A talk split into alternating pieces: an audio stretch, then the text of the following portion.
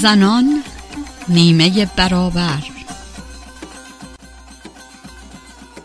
برنامه ای از جمیله داوودی.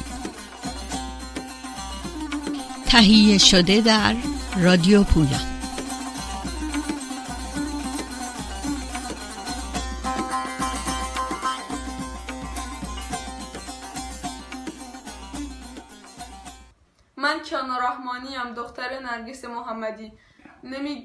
نمی‌تونم بفهمم که چرا مامانم بیرونه ولی نمی‌تونه بیاد فرانسه پیش ما.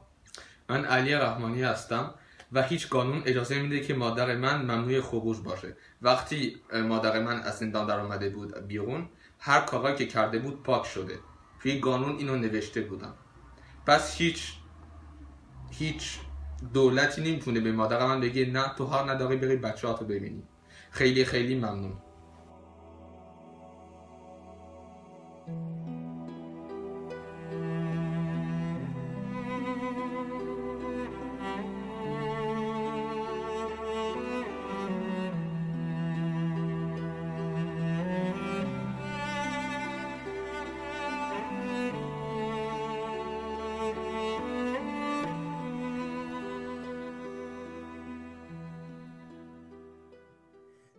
گرم به شنوندگان رادیو پویا. صدای کیانا و علی رحمانی فرزندان نرگس محمدی رو شنیدیم که خواستار رفع ممنوعیت خروج مادرشان از ایران هستند تا بتوانند بعد از پنج سال و نیم او را ببینند. نرگس محمدی نایب رئیس و سخنگوی کانون مدافعان حقوق بشر در ایران پس از پنج سال و نیم حبس مداوم حدود چهار ماه پیش در 17 مهر ماه از زندان زنجان آزاد شد. دو هفته پس از آزادیش وقتی برای گرفتن گذرنامه اقدام می کند به او گفته می شود که طی سه دستور قضایی از سوی سه مقام قضایی ممنوع خروج شده و حق داشتن گذرنامه هم ندارد. نرگس محمدی از سال 1394 پس از شروع دومین دوره زندانش تا کنون فرزندانش را ندیده است. علی و کیانا یک ماه پس از بازداشت مادرشان به فرانسه نزد پدرشان تقی رحمانی رفتند. در این برنامه من شانس گفتگو با نرگس محمدی یکی از شجاعترین فعالین حقوق بشر در ایران را دارم. نرگس محمدی دانش آموخته فیزیک کاربردی علاوه بر سمت نایب رئیس و سخنگوی کانون مدافعان حقوق بشر در ایران همچنین رئیس هیئت اجرایی شورای صلح ایران و از اعضای کارزار لگام یا لغو گام به گام اعدام است. چندین جایزه بین المللی برای تقدیر از نرگس محمدی به او اهدا شده است. از جمله جایزه الکساندر لانگر در سال 2009 برای فعالیت های حقوق بشری وی در ایران از دوران دانشجوییش جایزه دولت و بنیاد تاریخ زنده سوئد در سال 2011 که هر سال به نام یکی از فعالان تاریخی و دموکراسی خواهی سوئد به کسی اعطا می شود که در نقاط مختلف جهان در حوزه حقوق بشر فعالیت می کنند. جایزه روز جهانی آزادی مطبوعات در سال 2016 و جایزه ساخاروف انجمن فیزیک آمریکا در سال 2018 که همه ساله به کسانی تعلق می گیرد که برای پیشبرد حقوق بشر فعالیت می کنند. نرگس عزیز من خیلی خوشحالم و خیلی تشکر می کنم که دعوت منو برای شرکت توی این برنامه قبول کردیم. سلام عرض می‌کنم خدمت شما شنوندگان محترمتون. خیلی خوشحالم که خدمتتون هستم و می‌تونم باتون صحبت بکنم. و امیدوارم که روزهای پیش رو روزهای خوبی برای همه ما باشه. بسیار علی نرگس شما من قبل از هر چیز واقعا خواستم بگم چقدر متاسفم. که با وجود اینکه شما دوره حبس خودتون رو کامل کردین تموم شده ولی هنوز ممنوع خروج هستین و واقعا شرماوره که نایب رئیس و سخنگوی کانون مدافع حقوق بشر رو تو ایران زندانی می‌کنن. و بعد ادعا می‌کنن که حقوق بشر تو ایران نقض نمیشه. یعنی من واقعا وقتی به این فکر می‌کردم می‌گفتم اصلا عجب واقعا تضادی. من می‌دونم که شما دو دوره رو توی زندان سپری کردین. میشه یه مقدار توضیح بدین که آخه به چه اتهامی؟ و یه مقدار توضیح بدین در مورد این دو دوره زندانی بودنتون. بله. من سال 89 بازداشت شدم و به سلول های انفرادی 209 منتقل شدم. اونجا به من گفته شد که به دلیل فعالیت های حقوق بشری اتهاماتی متوجه من هست از جمله تبلیغ علیه نظام جمهوری اسلامی ایران و اجتماع و تبانی از طریق فعالیت در کانون مدافعان حقوق بشر. موجب این بازداشت من محکوم به تحمل شش سال حبس شدم. سال 91 دومین بازداشت من اتفاق افتاد و این در حالی بود که همسر من از ایران خارج شده بود و علی و با من زندگی می‌کردن. من مجددا به سلول های انفرادی بند 209 زندان اوین منتقل شدم و اونجا به من اعلام شد که تو برای تحمل حبس شش سالت اومدی که من اعتراض می‌کردم که اگر من محکومیت دارم باید توی بندهای عمومی تحمل حبس بکنم و به چه دلیل منو توی سلول های انفرادی داریم نگه میداریم من مدتی رو در سلول های انفرادی 209 بودم بعد من رو به طور غیر قانونی به زندان زنجان فرستادن. یعنی به جای اینکه به بند عمومی زندان اوین منتقل بشم که داخل اوین محبوس بودم منو به زندان زنجان فرستادن.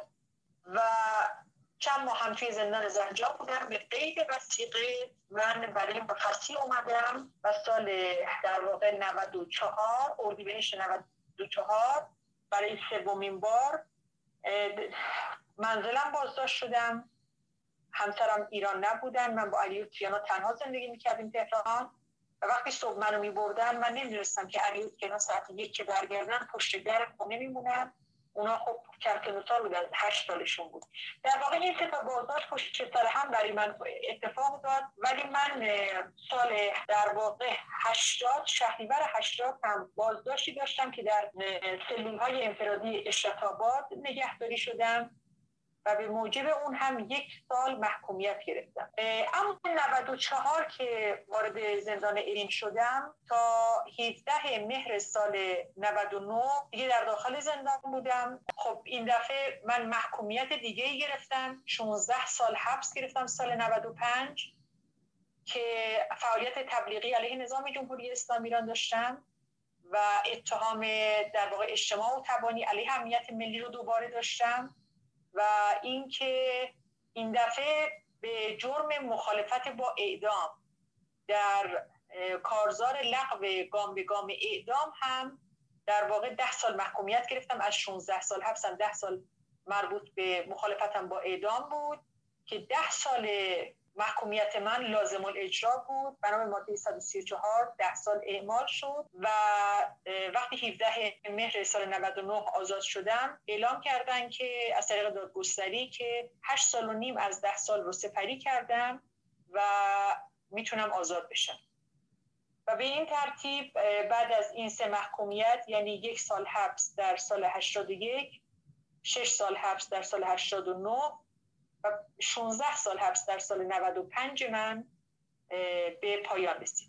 شما جان در مورد سلول های انفرادی صحبت کردیم و من می‌دونم که از شما کتاب جدیدی به نام شکنجه سفید از توسط نشر باران توی سوئد منتشر شده به تازگی که می‌دونم توی اون کتاب شما یه گفتگویی کردین یه مصاحبه کردین با دوازده زن سیاسی زندانی. میشه یه مقدار توضیح بدین در مورد این کتاب و واقعا اهمیت بحثی که توی این کتاب آوردین؟ ببینید برای اولین بار من سال شهریور سال 80 با پدیده سلول انفرادی آشنا شدم چون خودم بازداشت شدم و به بازداشتگاه نظامی سپاه پاسداران در منطقه اشرت آباد تهران منتقل شدم. این زندان زیر نظر سازمان زندان ها نبود. این زندان یه بازداشتگاه نظامی مردانه بود و من توی اون بند هم در واقع سلول های مجاور من مردها بودن هم زندانبان ها مردها بودن هم بازجو و تمام کار و پرسنل بازداشتگاه مرد بودن. بنابراین من با پدیده سلول انفرادی در سختترین حالتش مواجه شدم. سلول من خیلی کوچیک بود به طوری که در داخل سلول هیچ تحرکی نمی‌تونستم داشته باشم. داخل سلول فقط سه تا پتون به من داده بودن و جز اون هیچ چیز دیگه ای نداشتم. وضعیت غذا خیلی وحشتناک بود. وضعیت بهداشتش واقعا خیلی خیلی وحشتناک بود. و من در واقع با چیزی مواجه شده بودم که انتظارش رو نداشتم. من یک فعال مدنی بودم نه یک تروریست نه یک خرابکار. بنابراین نگهداری من توی این سلول ها از نظر من هیچ انتباقی با وضعیت و فعالیت من نداشت. اما اون چیزی که مهمه اینه که من توی اون سلول های انفرادی با شکنجه سفید آشنا شدم. یعنی اینکه اون دیوارها و دری که همیشه به روت بسته است یک رنگ بود یک لامپ بسیار کوچکی بالای سرم روشن بود و من برای وقت گذروندن هیچ چیزی نه خودکار نه کتاب نه دفتر نه تلویزیون نه رادیو و هیچ چیز دیگه نداشتم. برای حرف زدن با یک آدم دیگه طی 24 ساعت کسی همراه من نبود. من در سکوت مطلق بود. و گویی که قبری بود که من زنده توش دفن شده بودم. زندانبان ها که منو برای حمام یا برای سرویس که می بردن مرد بودن و در توالت ها و در حمام از داخل قفل نمی‌شد. بنابراین یک احساس ناامنی از حضور در یک بازداشتگاه مردانه رو داشتم. بازجویی ها توی خیلی کوچیک انجام می‌شد. و می‌دونستم که هیچ کدوم رفتی به اتهام وارده به من یعنی تبلیغ علیه نظام نداره و به هر حال بلا تکلیفی که اونجا وجود داشت چون توی سلول هیچ به شما نمیگن تا کی اینجا خواهی بود. شما کاملا بلا تکلیف هستین. زمان براتون نمیگذره. حق ملاقات با وکیل ندارین. دسترسی به تلفن مطلقا ندارین ملاقات به هیچ عنوان وجود نداره. و شما ناگهان از تمام روابط اجتماعی قطع میشین و در یک مکانی میفتین که حتی تحرک نمیتوش داشته باشین و همه اینها مصداق شکنجه سفید هست. من با این شکنجه توی این سلول ها سال 80 آشنا شدم. بعد از اون فعالیت هایی رو در رابطه با سلول انفرادی مشخصا در کانون مدافعان حقوق بشر شروع کردیم. با کنفرانس مطبوعاتی گذاشتیم و از قربانیان این شکنجه دعوت کردیم که بیان و تجربه هاشون رو بگن. بعد از اون بیانیه هایی رو در کانون مدافعان حقوق بشر و شورای ملی صلح تنظیم کردیم در رابطه با اینکه طبق قانون اساسی نظام جمهوری اسلامی ایران شکنجه ممنوع هست و از اونجایی که سلول انفرادی مصداق بارز شکنجه هست بنابراین کسایی که آمرین یا عاملی یا معمورینی که مرتکب اعمال این شکنجه میشن باید مورد پیگرد قانونی قرار بگیرن. اما هیچ کدوم از این اعتراض های ما ره به جایی نبرد و سلول انفرادی همچنان تا الان که من دارم با شما مصاحبه می‌کنم ادامه پیدا می‌کنه.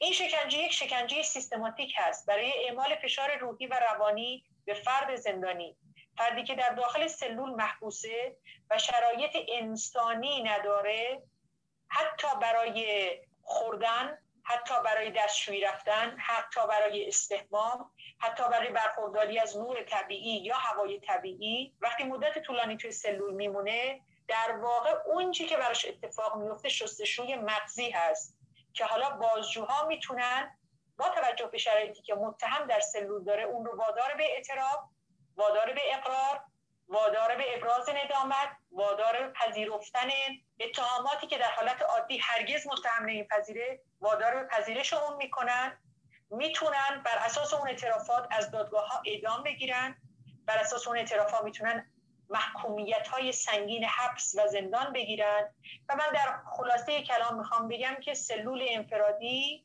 در واقع علاوه بر اینکه یک شکنجه هست و می‌تونه به لحاظ حقوق بشری مورد توجه فعالان حقوق بشر و فعالان ضد شکنجه قرار بگیره در کشور ایران که فعالان مدنی و سیاسی در تقلای دستیابی به دموکراسی و حقوق بشر و آزادی ها هستند.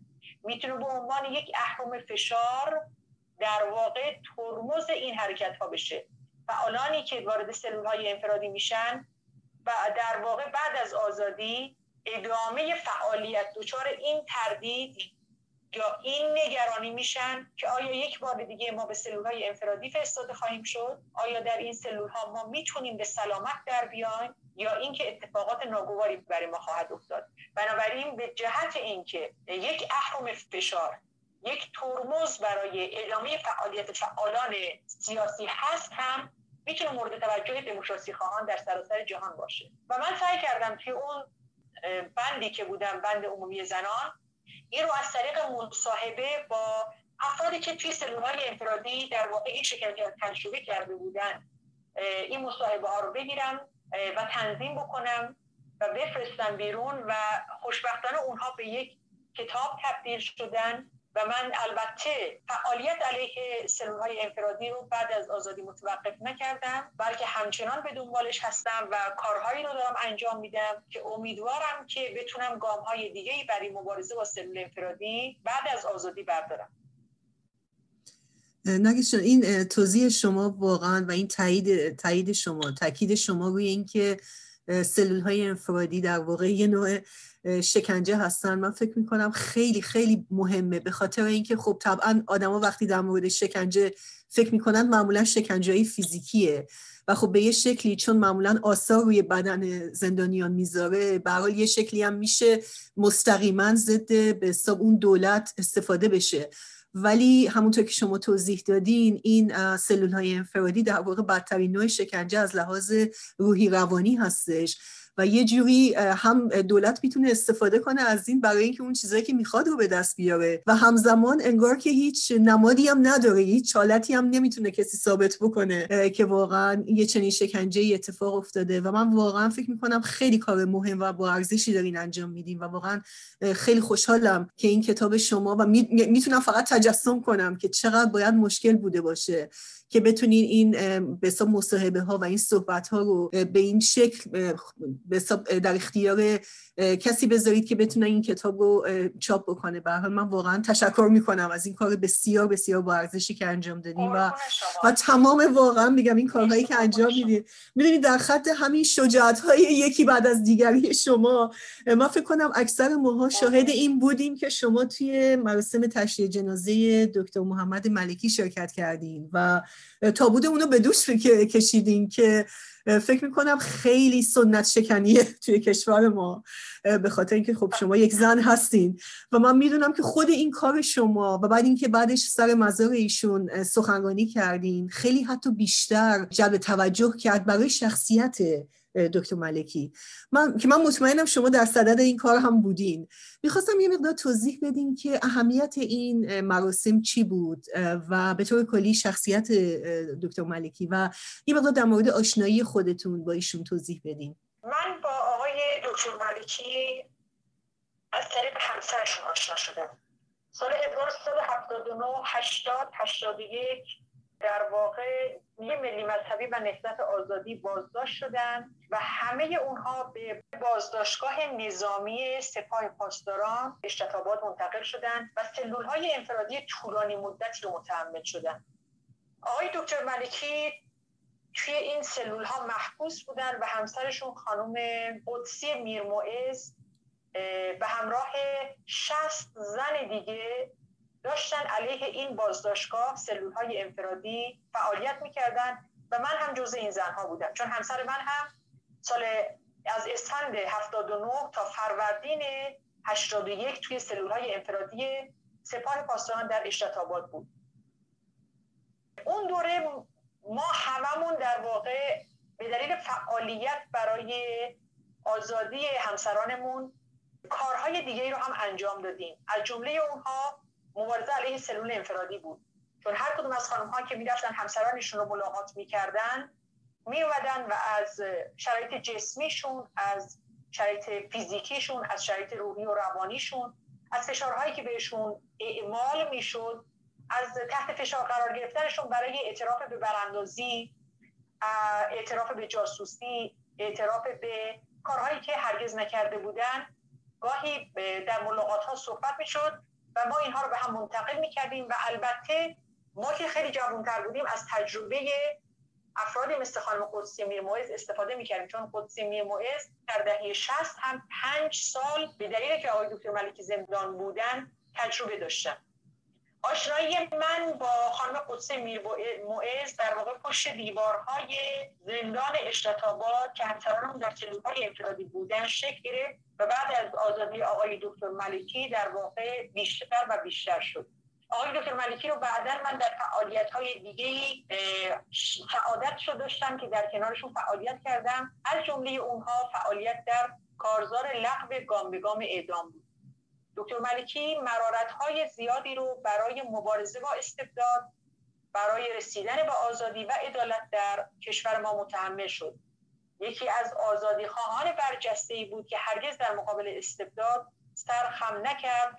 هرچند که توی این راه تقریبا هر اونچه که رو داشت از دست داد و آخرین اونها در واقع حتی دیدار با فرزندانش بود.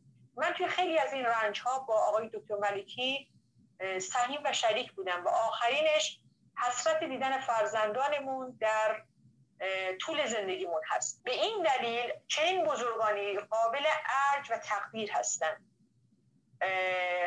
من یادمه وقتی آقای مهندس صحابی هم فوت کردن معموران وزارت اطلاعات اجازه ندادن که جنازه مهندس عزت الله صحابی رو دوش طرفدارانش تشریح بشه بلکه جنازه رو رو بودن و بردن خودشون دفن کردن و حتی این اجازه رو به خانواده ندادن.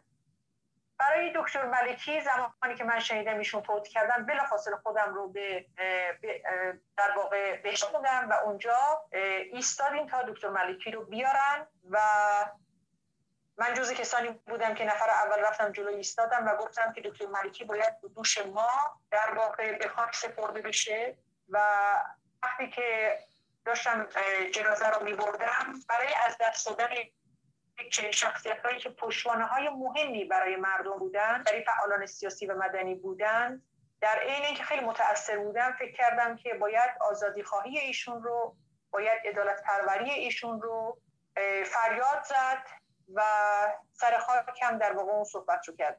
واقعا زنده و پایدار باشین و واقعا یاد دکتر ملکی همیشه زنده خواهد بود و گرامی. من نگه حقیقتش سوالی که برای شما داشتم اینه که به یه شکلی برای مدتی شما به عنوان یکی از مبارزین و مدافعین اصلاح طلبا به حساب, به حساب می اومدین و حتی توی سال 1396 توی زندان اوین اگر اشتباه نکنم حتی توی انتخابات شرکت کردین و به اصلاح طلبان رأی دادین. ولی می‌دونم که تو بهمن هم بهمن ماه همون سال شما نظرتون رو به این شکل گفتین که اصلا این رژیم اصلاح پذیر نیست. یعنی اصلا غیر ممکنه. می‌تونم سوال کنم که چه چه دلایلی باعث شد که نظر شما عوض بشه من یه توضیحی در رابطه با خودم ناچار هستم که بدم. من سال 1371 وارد دانشگاه بین المللی قزوین شدم. از اون موقع در واقع فعالیت هایی رو در عرصه مدنی و سیاسی داشتم که مستقل بودم. ببینید سال 1371 نهادهای دانشجویی که توی دانشگاه ها فعالیت می‌کردن انجمنهای اسلامی بود بسیج بود و یک نهادی در واقع نمایندگی رهبری داشت و یا جامعه اسلامی بهش می‌گفتن. من از روز اولی که وارد دانشگاه شدم وارد فعالیت های دانشجویی هم شدم. اما در هیچ کدوم از نهادهایی که تا اون موقع توی دانشگاه ها فعال بودن وارد اونها نشدم. بلکه به اتفاق پنج نفر از آقایون از در واقع هم دانشگاهی ها آقایون و یک نفر دیگه از خانم ها ما اقدام کردیم به تأسیس یک نهاد دانشجویی به نام روشنگران. و من از همون موقع تصمیم گرفتم که یک فعالیت مستقلی داشته باشم. سال 1175 وارد حوزه مطبوعات شدم. اما من توی نشریه پیام هاجر متعلق به خانم اعظم طالقانی تونستم در واقع مقاله هایی که در رابطه با جنبش دانشجویی می نوشتم وارد این نشریه بشم و بعد وارد حوزه زنان اون نشریه شدم و فعالیت کردم. بعد از اون از سال 1300 و در واقع 81 وارد کانون مدافعان حقوق بشر شدم و در یک انجوی مستقل فعالیتم رو ادامه دادم. طی این مدت فعالیت من تا الان من مجوز هیچ نشریه رو حتی در دوران اصلاحات نتونستم بگیرم. طی این مدت تا الان من در واقع پروانه تأسیس هیچ نهاد مدنی رو حتی در دوران اصلاحات نتونستم بگیرم. من یادمه توی وزارت کشور در واقع ما برای پروانه فعالیت کانون مدافعان حقوق بشر به اتفاق هیئت مؤسس رفتیم. ولی ما حتی در دوران اصلاحات هم نتونستیم پروانه فعالیت بگیریم. بنابراین من هیچ وقت نه تنها در هیچ دولتی حتی در دوران اصلاحات در هیچ کدوم از در واقع موقعیت ها و جایگاه های اصلاح طلبان نخواستم و وارد نشدم و استفاده نکردم بلکه حتی در فعالیت های مدنی هم از امکاناتی که سایر مردم عادی می‌تونستن استفاده کنن هم من نتونستم استفاده کنم. یعنی حتی در دوران اصلاحات من حتی مجوز یک نشریه یا مجوز تصویه یک نهاد رو هم موفق نشدم بگیرم. بنابراین از این حیث مسئله اصلاح طلبان داخل حکومت که از سال 76 با طرح این شعار از سوی آقای خاتمی رئیس جمهور وقت در واقع مطرح شد هرگز در داخل اصلاح طلبان نبودم و هیچ وقت در جایگاه که اصلاح طلبان قرار گرفتن ما نخواستیم و نرفتیم.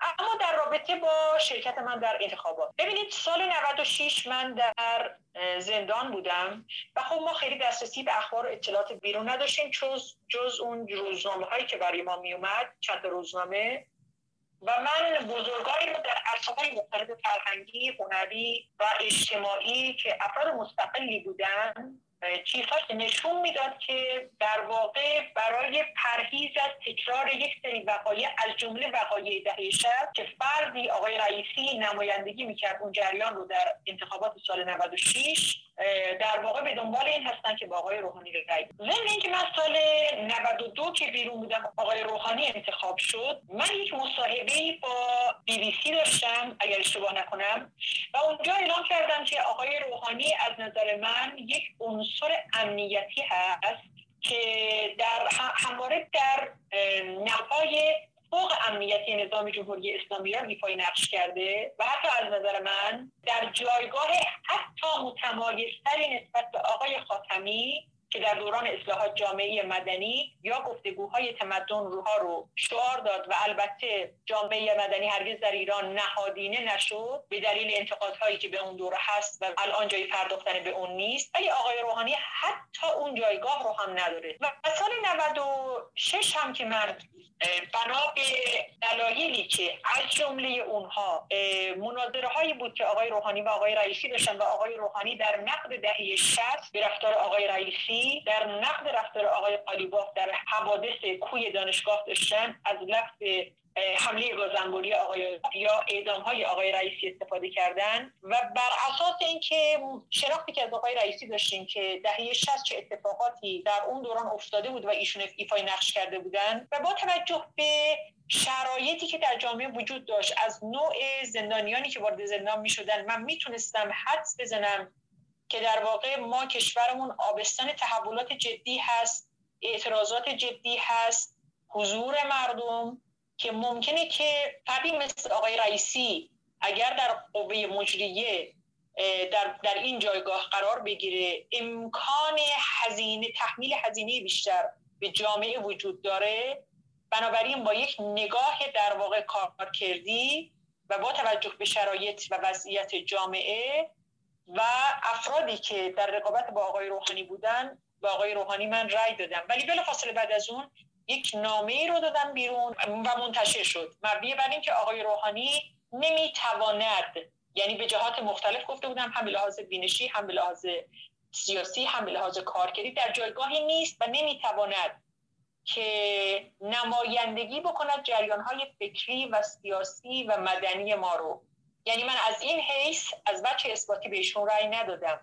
بلکه بنا به شرایطی که باهاش مواجه شدیم این رأی رو من بهشون دادم. اما در واقع ببینید من خودم رو میگم من این رأی رو دادم که شاهد واقعی مثل آبان سال 98 در ایران نباشم. یعنی شاهد این نباشم که خشونت اوریانی این چنین در خیابانهای ایران علیه مردم ایران شکل بگیره. من از این حیث این رأی رو داده بودم. و وقتی که در آبان ماه سال 1398 ما شاهد کشتار جمعی مردم کشتار خیابانی مردم شدیم که این مردم جریان سیاسی نبودن بلکه افرادی بودند که به موجب نگرانی از گرانی بنزین و به خطر افتادن معیشت و زندگیشون برای یک اعتراض به خیابان اومده بودن و حکومت از در واقع از تفنگ استفاده کرد علیه اینها. و کشتار وسیع رو در صد شهر ایران به راه انداخت. قاعدتا این بود که اونچه که من بهش فکر می‌کردم اتفاق نیفتاد. و بنابراین تحسن کردیم در اعتراض به رفتار حکومت که هم قوه مجریه هم قوه مقننه و هم مجلس و هم صدر تا نظام جمهوری اسلامی ایران رو مورد خطاب قرار میده که با در واقع خشونت و ضرب و من به تبعید به زندان زنجان. و توی زندان زنجان هم به مادرم اعلام کردم. گفتم شما بگید که عهد و پیمان من اصلاح طلبی نبوده. عهد و پیمان من چیز دیگری است. اصلاحات یک راهکار بود که به سرانجام نرسید به نتیجه نرسید و من سر آشتی با جمهوری اسلامی ایران رو ندارم. بنابراین خلاصه می کنم که رأی من سال 96 رأی به اصلاح طلبی نبود. من در در واقع اصلاح طلبی حکومتی که شاهدش بودیم هرگز نبودم و نقشی نداشتم. و اما اینکه اصلاحات عهد من نبوده یک راهکاری بوده که به دلایل مختلفی که میشه نقدش کرد به سرانجامی نرسید و جمهوری اسلامی را در آبان ماه سال 98 در واقع گسستی بین خودش و مردم کشور خودش به وجود آورد. که به نظر من این گسل پرشدنی نیست.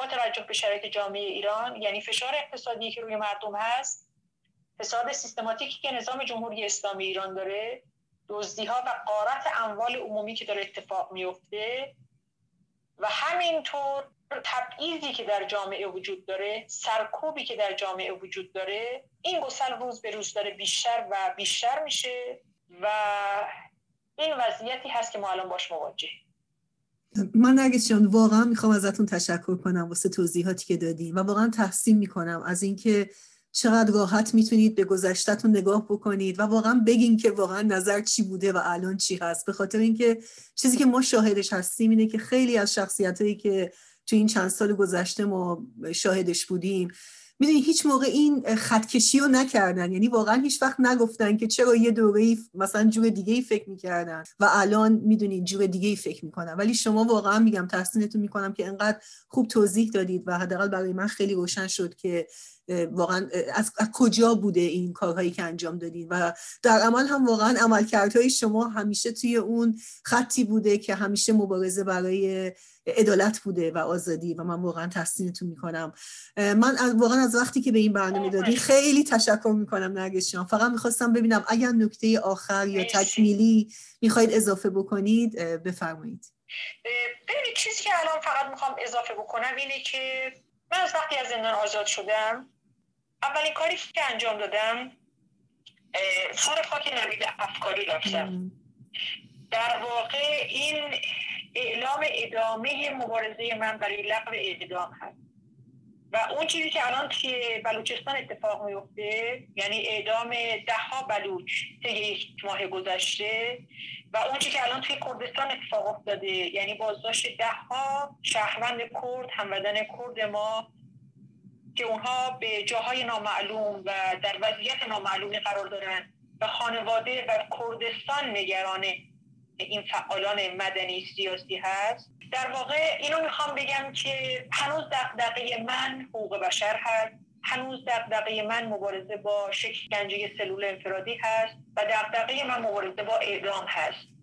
البته فرصتی در اختیارم نبوده. توی این چهار ماه در واقع تلاشی که برای رفتن پیش علی و کیانا می‌کردم یا اتفاقی که برای مادرم افتاد هیچ کدوم مانع این نشده که من از عقیده خودم برگردم. یعنی گوییم که جمهوری اسلامی ایران تصمیم گرفته که برای اعمال فشار من رو حتی از دیدن بچه ها محروم بکنه ولی من همچنان پای عهدم با مردم هستم و تلاش می‌کنم برای عدالت و برای تحقق آزادی در کشورم.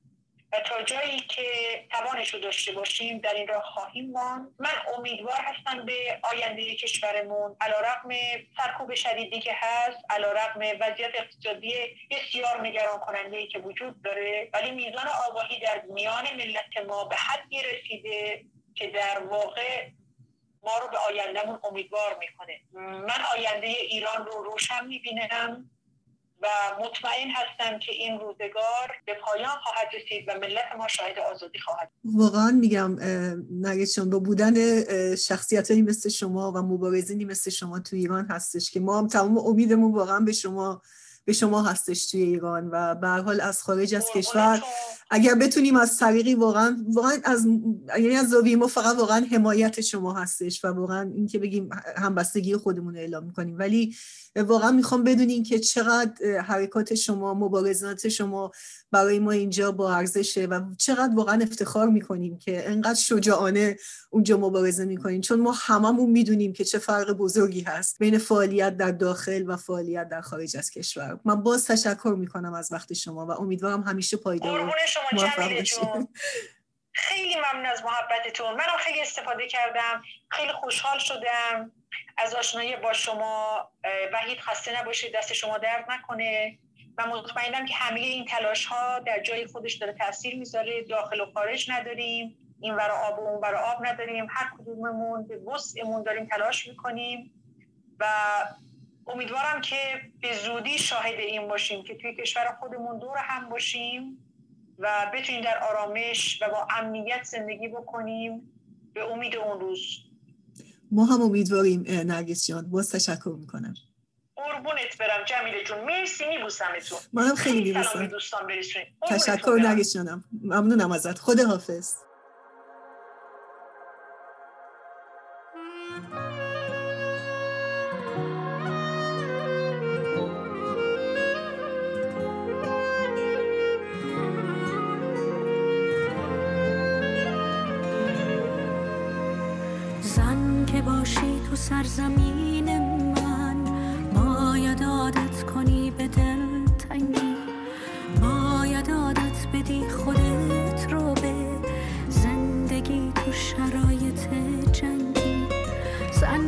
باشی همیشه تو فکر شال سرخورده از سرت هستی یا پدر تا همیشه مالکته یا از اموال شوهرت هستی